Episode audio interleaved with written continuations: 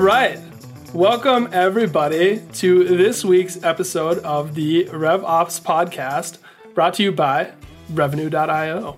Hey, you got it right this I time. know I'm going to start working that in here. Um, think, I haven't introduced you yet. Be quiet. Um, so, this week, we're going to do a bit of a special episode. I'm a huge Scott Galloway fan for, for anybody listening. I've talked about it a few Prof times. G. Prof G. I'm a huge fan of the Prof G podcast. And one of the things he does is called office hours, where people submit audio clips of them asking questions and he just answers them off the cuff. And they're awesome. And my dream is to get my question featured. Prof G, if you somehow listen to this, please respond to Jordan from Running Springs, California. Um, anyways. The, the highest form of flattery is imitation, of course. So we are going to absolutely steal this, talk to our lawyers, but we are going to steal the office hours concept today because we've been, been getting quite a few good questions and, and we obviously do the this week on linkedin segment and we answer one but i'd like to have a few dedicated episodes to answering more and encourage listeners to send us some more questions so we're going to do an office hours episode where all of us have questions that we've brought ready to go we're going to read them off and answer them and that's going to be the topic for the day and i'm super excited oh. about that Are you going to introduce us yet or what? What's going on? I, Yeah. What are we, chop liver? no introduction your your co-hosts jonathan stevens and brandon redlinger go ahead and say hi guys Howdy. Hi. You guys have both interrupted four times during the introduction. I work so hard on these introductions, you guys have no idea. Um, I bet you I do. mean, I make them up off the top of my head every single week. Uh, so I'm going to start because I have two questions, and I know you guys each have one because you're never as prepared as I am, and that's life you live. And so I'm going to re- I'm going to do one of mine, and then and then you guys can do yours, and then I'll do my last one. Deal? Deal. Cool. All right. Question number one from Alex. I'm on the job market and I'm interviewing for RevOps leadership, senior manager uh, slash director level roles. I'm hoping you can tell me what would stand out to you and compel you if you were hiring for this type of role. Which I think is a great question because we've never actually talked about this. We've never actually said, like, if I was hiring for a RevOps person, here's what I want to see. Here's the background that I want, right? And I obviously have a lot of passionate thoughts about the, the question, but I'd love to hear your guys' take. Uh, well, it depends. That's Okay. my answer. I'm just kidding. Uh, just stop it. Stop it. that's it. Uh, I thought you liked that answer. Um, I not for me, thank you. Uh, so, so I, I mean, I think it depends on just the uh, the stage of the company you're at. But if it is like, uh, I, I would venture to guess it is it like an earlier stage company. It's a smaller ish company, um, or or do we think it's a more established company? Uh, he's interviewing, so probably some of the above, right? Probably, probably a little bit of both. Yeah. Yeah, so cover both. Um, okay, so I I do like someone that has a very like a varied background, right? They've done a little bit of this, a little bit of the other thing. You know, maybe they were in marketing for a little bit, maybe they maybe they were in sales. Because RevOps supports all the different functions, you need to know how all those different functions work, right? Like uh, in in our our episode with uh, Rachel Nezon. Or is that did I say that right? I don't know. I, I didn't practice as much as you did. I got it. Okay, cool. Nijan. Um, Um, Najad, great episode. Everybody go listen Najad, to it. She's yep. wonderful. She's smarter than the three of us put together. So go listen to that episode. true story. Yeah. Anyways. You know, th- yeah, like she's she's talking about um, um, yeah, being able to support all the different functions um, and being able to understand them um, before you actually hand it off. So when she's talking about you know building her her BizOps or RevOps team, it's like I want to be able to do this before I can hand it off to someone. And I, I, think the same value is um, I uh, enable to uh, for you to be able to support those people know what they've done, right? So I, I think you know one that's what I like to look for, and then two I just like to have good conversations with people during interviews. Um, and I, I don't want another run of the mill interview. Uh, ask me good questions, ask me smart questions, know a little bit about my background, know the company, because I'm going to ask you, you know, why revenue.io? You know, what, what makes you interested in this specific role too? Like have good question or good answers for those. And then just have good, creative, curious questions. I will judge you based on the quality of the questions that you ask me. I will judge you. but no, the varied background is super important, right? Especially for a RevOps role, just being able to understand the things and actually show it by being able to speak to it is Yeah. super important. And, and for what it's worth, if I was interviewing for a RevOps role, I would I would think twice if I'm interviewing and I'm not speaking to anybody outside of like the sales umbrella in general. Because if I'm not talking to somebody from marketing or CS as a part of that process, it's probably not really a RevOps role. And they don't really care if I can speak those things. And I'm not going to use those skills that I have. And I want to use those skills that I have. So yeah, varied background, super important. Ability to speak to the roles that you'll be supporting, all of them, all of them, super, super important. Jonathan. Yeah, I, I think absolutely what Brandon said. Having the ability to speak to the roles and ability just to to be nimble, to be able to be adaptive, and you can you can find that out in a lot of ways. But I think it's it's really important to just be nimble in what you're doing, not only with the tools, but also with the people that you're with. So that you're working with. Hang on, I fucked up. Let me tell. Let, let me tell you what happened. So uh, Frank was meowing at the door, and I missed the question, and I thought I'd be able to wing it. I couldn't wing it. I had to text Ariana to t- to grab Frank, and then I totally missed the question. I thought I'd pick up the question through Brandon's answer. I have no idea what the question is. Oh yes. Oh my god. Okay. Uh, so the question was question was from a person who is who is interviewing for senior management slash director level RevOps roles, and they want to know what they should include in their resume or in their application process that would make them stand out to a hiring manager. I don't Okay. think being nimble is the thing that you want to. I was I was I was sitting here thinking, is he going to land this plane or? No, that plane crashed. That plane. Up in planes. Yeah. Uh, Office hours off to a strong start. All right. So, So maybe, all right, take it to me again. Re- restate the question, and then we'll go. we're, we're then we'll just all edit- of this in. We're a oh, thousand fuck. leaving all of this. So, question is from Alex. I'm on the job market and interviewing for sales ops leadership roles, senior manager, director level. I'm hoping you can tell me what, what would stand out to you and compel you if you were hiring for this type of role. And sort of the assumption I'm making is he's looking for like, what would I want to see in a resume? What would I want to see in, a, in an application, right? That would make him stand out to get me to say, I want to talk to that person.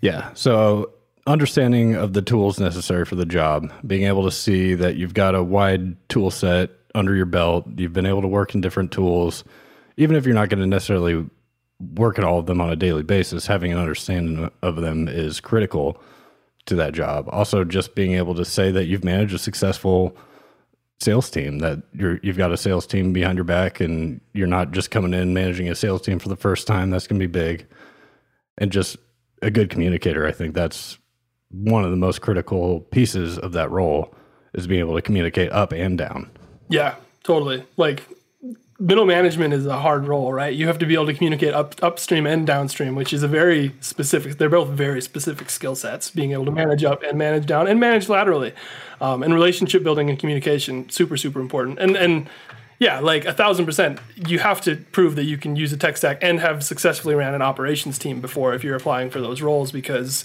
if you can't show those two things in your resume, then then I'm definitely not going to interview you to to do that role. That's that's a thousand percent accurate.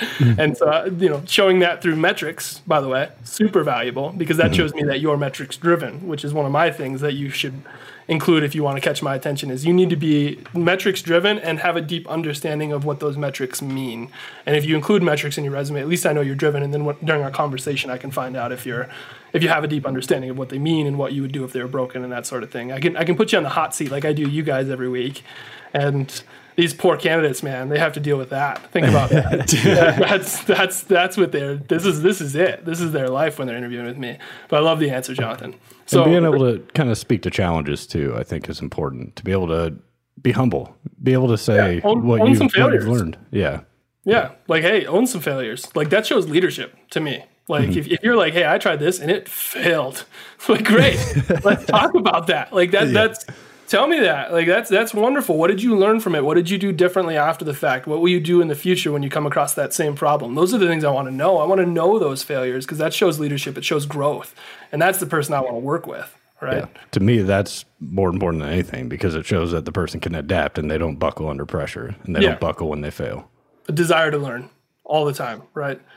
Totally. And and by the way, it, when when I interview marketers, I, I, look for stats too. Like show me stats, show me figures. Yeah. It's not just RevOps roles, right? But I think it's especially important for revenue operations or marketing ops or sales ops or whatever. Like yeah, like what percent increase over what period of time? You know, how big of a team did you manage? Like how many? Like what whatever that is. Yeah. Like I, I want all of that in your resume.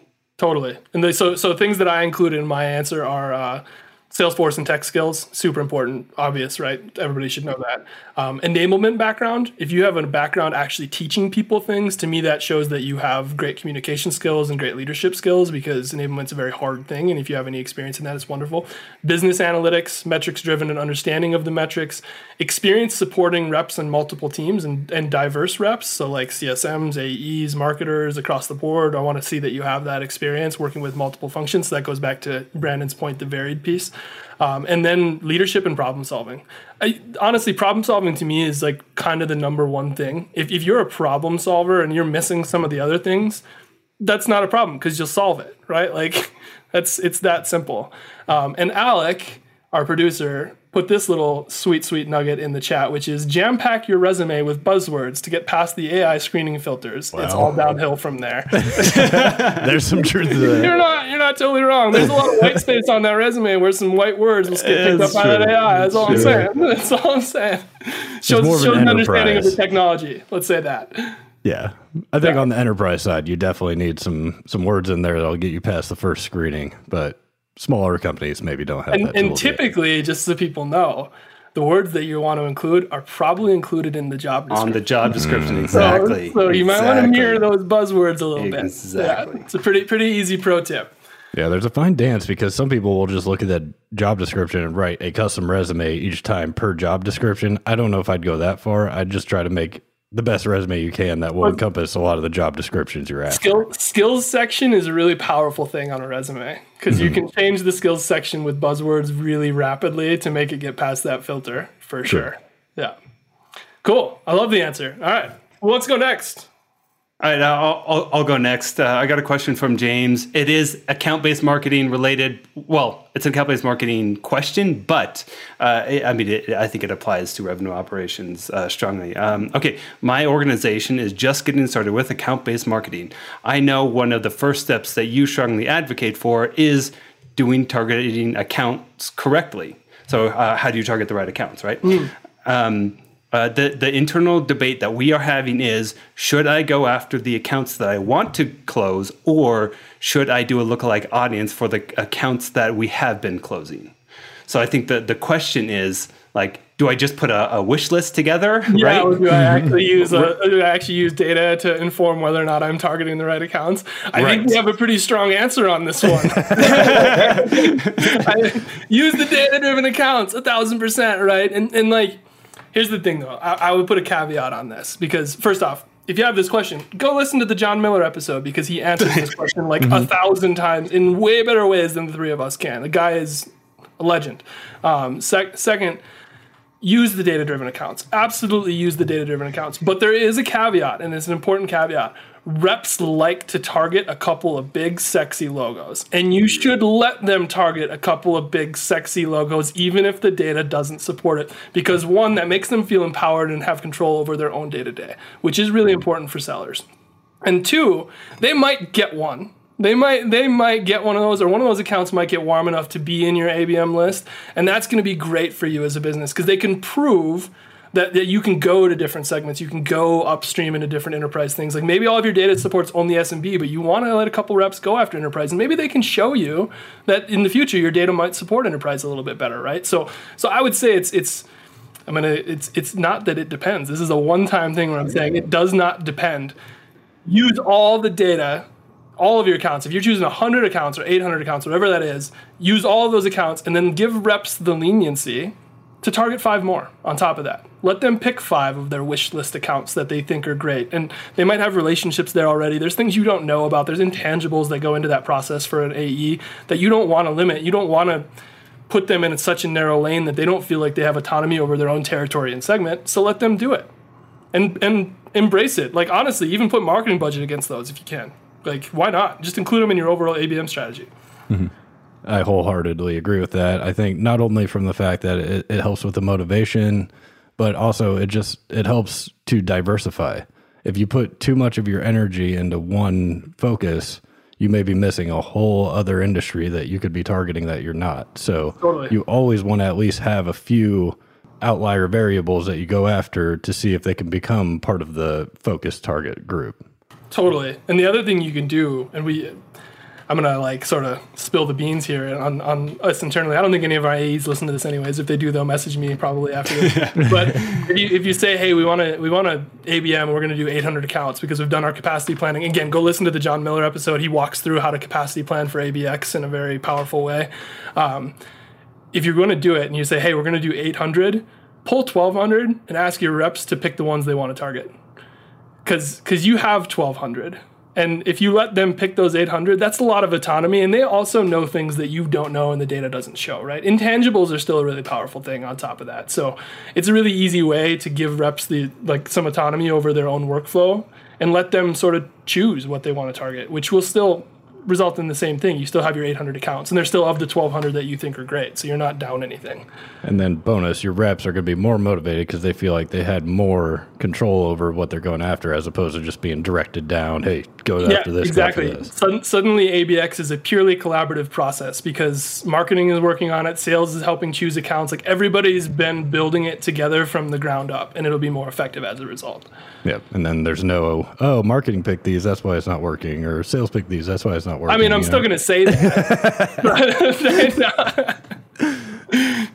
kidding, kidding. I've never said that. I've never said it.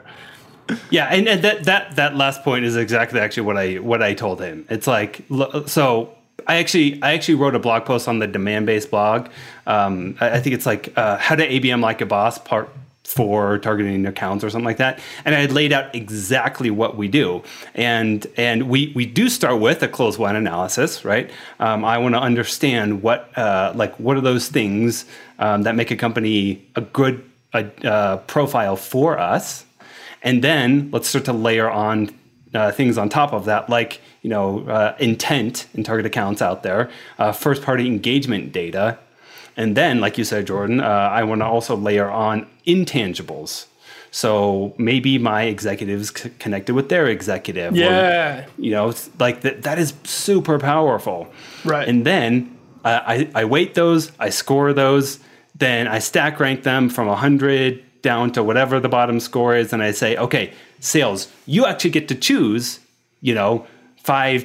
Uh, damn, what did Jon call it? Uh, not tier one, tier two. Cause Oh, it's one to one, one to few. one to to thank you. It's like Oh, yeah, five one to I one. remember. Yeah, at the, yeah. At the time, we were still doing tier one, tier two, Yeah, tier yeah. three. One, one of one of us paid attention on that podcast. one of us, yeah, one of one of us did, yeah, exactly. Um, so you know, I, and I actually did send him that article. So you know, maybe, we'll include it in the show notes here too. But I Yeah, laid out it. exactly. Do some do some promotion for yourself. That's fine. Whatever you want to do. That's- that's- That's, exactly. That's what we're here to do, and promote Demandbase, right? Yeah, they're a yeah, sponsor. well, no, I'm just kidding. they are Not yet. after today, that's for Yeah, sure. exactly, exactly. Um, I thought this was going to be like a slam dunk do this question, and it, it is, but we talked a lot more about it than I thought. So it actually turned out to be a pretty good question. I like it. Mm-hmm. yeah, All right. yeah, heck yeah. yeah, yeah. Jonathan, what's your question? Yeah, I got an interesting one. I get this a few times, but uh, I had somebody reach out and say, I'm looking to get started in marketing operations. What kind of skills do I need to be attractive to hiring managers? Are we gonna? You just parroted my question. Is that what just happened? it's a sim- It's a similar question. mean, it's, it's a similar, similar. question. And it was easy because it was already kind of done already. It, it, it, it, it was easy because you just made it up. Is what happened. what happened? All right, read it again. I'm looking to get started in marketing operations. What kind of skills do, do I need to be attractive to hiring managers? So if somebody I- just starting out, they want to figure out what kind of skills do they need on their resume to make sure somebody's going to hire them. Marketing operations specifically is is uh I mean HubSpot Pardot experience for sure. One of the two right? Like you can't you can't exist without one of those two systems basically. Um, I would say absolutely a background in marketing like uh, having done marketing somewhere somehow.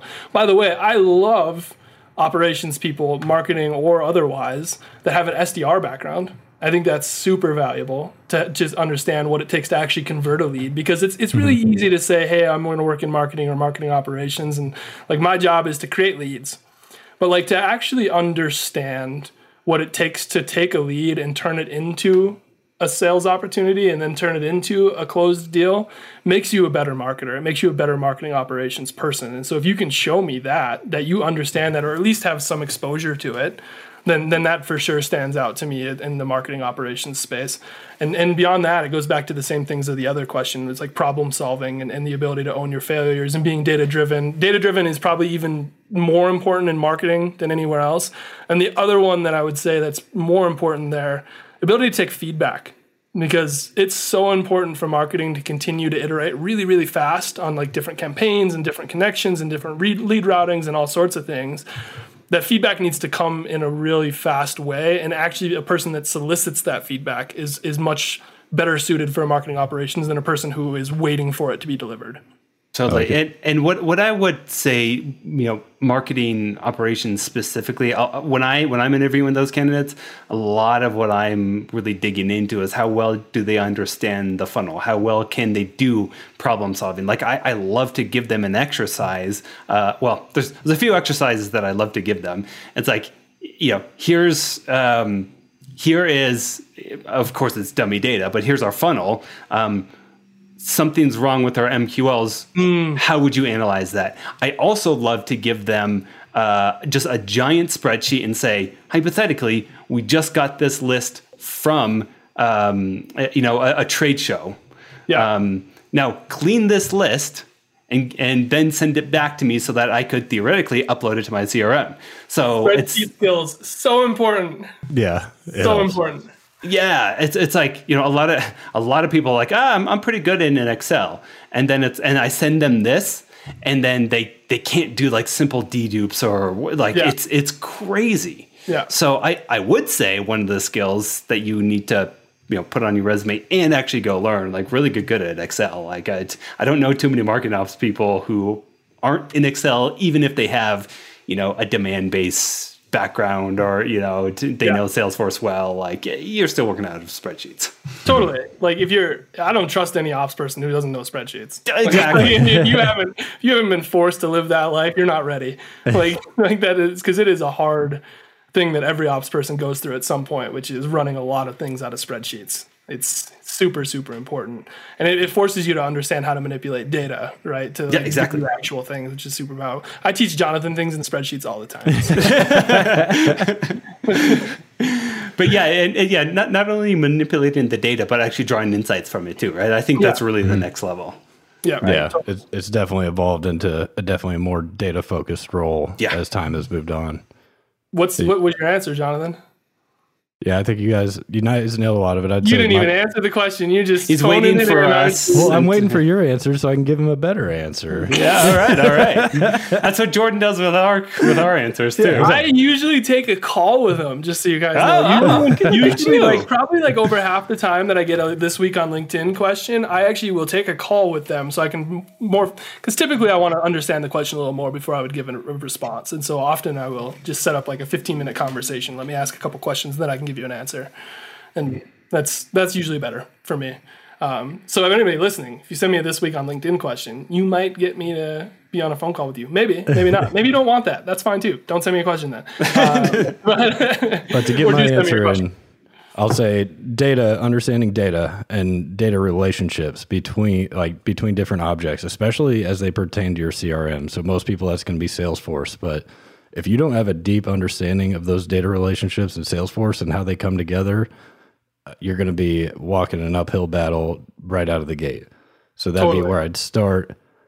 Secondly, obviously, you need to know marketing automation. You need to know how to put together workflows or journey builders, whatever the tool calls it. You need. To, I don't think you need to know every tool. You could you you could learn Pardot, you could learn HubSpot, you could learn Marketing Cloud. If you learn one, you've you've got a pretty good understanding of them all. So that's probably the second most important to me. Nice. I like that. By the way, Alex says that my call is worth a thousand dollars an hour. And for everybody, I, I, bill, I bill in lawyer increments still. It's six minute increments. So six minutes is, you know, rounded up. That's what I'm saying. Um, rounded so, up. There so, you go. um, but no, I love the answer. Um, cool. Anything else we want to do on that one before I go into the last The other thing is, what do you guys think about website development being in the marketing operations role? Sometimes you see it, sometimes you don't.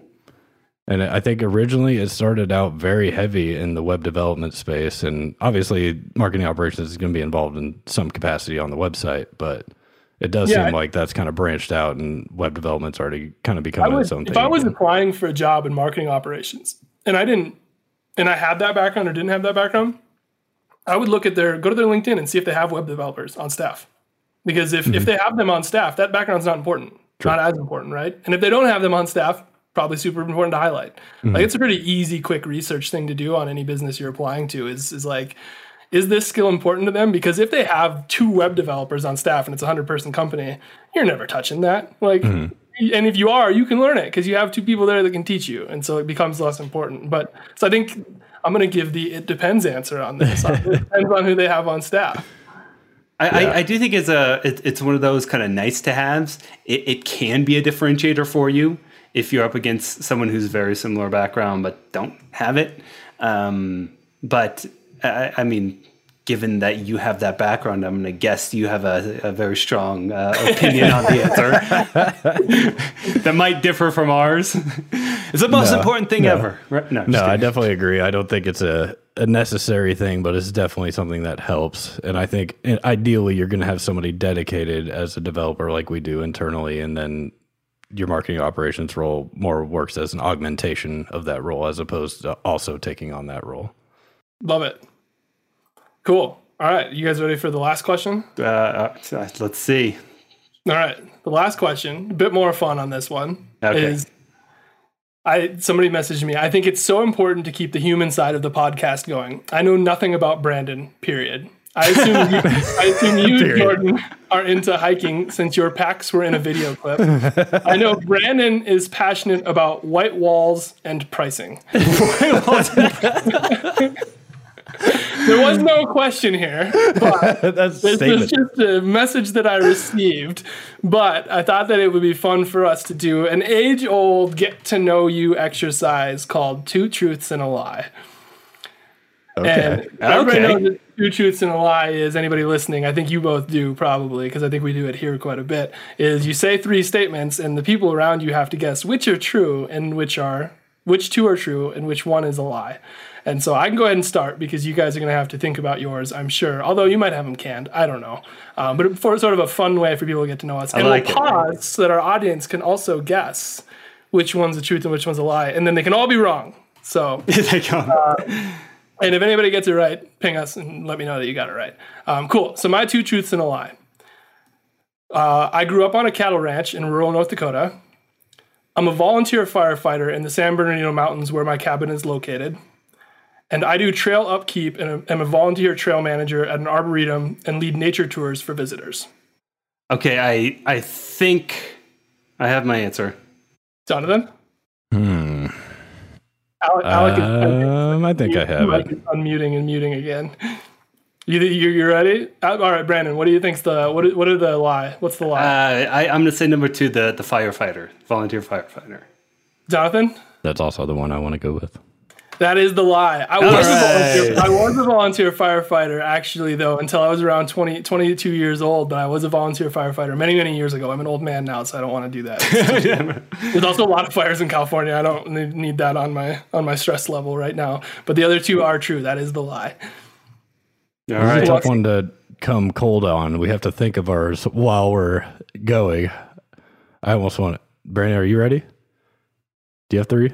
Um, let's see. Give me one sec. Well, the audience is learning you neither are quick on their toes. So They should know that already. Know that. Yeah. that. We're really just cluing them into the realities of what it's like to run this podcast for me. Like, Uh, uh, okay, let's see. Um, I got mine. all right, do it. Let's go. I was the captain of my college hockey team. I can solve a Rubik's Cube in under a minute, and I visited 47 of the 50 states. Like, I, I think I know my lie. Jonathan, you can't just stare at the I'm mic. sorry, I was thinking. Talk Okay, give me that. talk Give me those three one more time. I've got my three now, though. At least. okay, okay. Oh, our poor audience, man. Uh, okay. Um, I was captain of my college hockey team. I can solve Rubik's Cube under a minute, and I visited 47 of the 50 states. Okay, I got mine. And A- Alex got to put his in the chat too. All right, so I think number three is the lie. Alex says the states. Jonathan says I think it's two. 'Cause that sounds hard. You- uh, I it, the states is a lie. Yeah. Okay. Woo! Jonathan knows nothing about you. I'm your best friend on the podcast. I just assumed that you were like I don't. This is this is gonna sound like an insult because it is. Um, the, the, the, uh, I just assume you're that guy that like watched YouTube videos until you could figure out a Rubik's cube fast enough to like impress people as a party trick. Like, I- it's a pretty easy party trick. I mean, I know, Rubik's but, cubes like, are pretty damn easy. you are that guy, aren't you? You are. well, so like And then you tell them about the books you've read. Like, I, well, yeah, I tell them about the books while I do the Rubik's cube without looking. You know. Love it. By the way, Alec totally got mine wrong. Alec, wow. He, he thought I grew The up only a one to get wrong? He got it wrong. Which one did he guess? He he thought it was uh, the last one. For Jordan, I- he thought that I do Jordan trail was. upkeep at an arboretum, and I do actually do that. He thought that was the lie. Um, Heaps Peak Arboretum in the San Bernardino Mountains. I do volunteer there. I've like done some like digging out trenches to make the trees, you know, not get too saturated, that sort of stuff, and do some trail tours. Yeah. Jonathan, hmm. Damn it, I screwed up already. All right, we'll give you a sec. We'll give you a second. We'll we'll edit how out fast are you on the how fast are you on the Rubik's cube while Jonathan does this? Because it's got to be faster than Jonathan coming up with three simple. Actually, I think there is. Yeah, there's a Rubik's cube right there. All right, let's Rubik's do it. Let's bring bring it out. Let's do it on video while we wait. Let's see if you can get it before Jonathan's ready. It'll be like the Jeopardy theme song. Okay, I got you now. All right. I was an audio engineer. I grew up in Kansas, or I lived in Boston, Massachusetts. God, it's tricky because the Kansas thing. Like, I know you lived there, but did you grow up in Missouri or Kansas? Because Kansas City is in Missouri, not the state of Kansas, It's which is a tricky thing. But the Boston one, you've never mentioned Boston before, and so ah, let me think about this one. Brandon, you know? I, I, I'm going to say Boston is the lie. Uh, Alec, what are you putting in there? Alec, Alex is Boston. Alex says Boston. Oh man, I feel like it's. I feel like it's. I know it's maybe that's a trick question. uh, it's you know, because he he lived in Kansas City, Missouri. It's Kansas. That's my answer. It's the Boston. Ah, You just drove across the river every day. Is that what No, this I- so I grew up in Kansas. Uh, my family lived in the suburbs on the Kansas side. So there's a Kansas City, Kansas, and a Kansas City, Missouri. It's the most confusing thing in the world. Yeah, Everybody gets it. the Kansas City, up. Kansas is much smaller than the Kansas City, Missouri. Yeah, And the Can- the Chiefs are located in Missouri. yeah, yeah. Yeah. But so like if you look at it like in LA, like Orange County is kind of like the Kansas side. So you're of like Kansas you're City, like, like- snooty Kansas. Eh, there are parts of where I grew Yeah. up that were very like that. Not where I was, and it's gotten yeah, worse. sure, sure, sure. sure, exactly, exactly. this explains a lot. He's just up here. But yes, much prefer the the, Missouri the side. silence is actually judgment. Is not what I um, cool. Alec, our producer. Do you want to do two, three, two truths and a lie? yeah, let's do it. Okay, so Alex says, I used to, I can't believe he's making me read these. His audio audio sucks anyway. Yeah, he's. I used to produce movies. I was stabbed in Vietnam. I have the ability to suntan. It's it's not three lies. I know you don't have the ability to suntan. So I know. Yeah, exactly. It's, it's got to be that and one. you definitely weren't stabbed in Vietnam. I love this. I guess I'm gonna say Vietnam. Maybe you think you can tan. I don't. Dude, I'm just saying. How do you know it's not like Call of Duty Vietnam? So it's technically true. I, I'm gonna. He says suntan is the lie. Yeah. All you right. stabbed in Vietnam? What? Yeah, exactly. We're gonna hear He have to said- hear he an said a long explanation story. one. All right, long story for another episode. Alec was stabbed in Vietnam, and we're gonna end there. And this is the first. I, I think we learned that we're all terrible li- liars. Yeah, yeah, that's, Yeah. that's, that's very true. All right, well, I guess uh, thank you guys for uh, for humoring the first office hours podcast. Everybody listening, send us your questions, and if you can, record them in audio, and we will play them and then answer them on the podcast because that Ooh, will be way fancy. more fun than us reading them off, and that'll make Alec work a whole lot more because he has to edit that together for us, which is just enjoyable for me to do. So if you can if you can do that for me. Follow us on LinkedIn. Give us five stars on the podcast, and thank you all very much for for uh, getting through the first office hours episode. See everybody next week. Thanks, guys. That was fun. Bye, guys.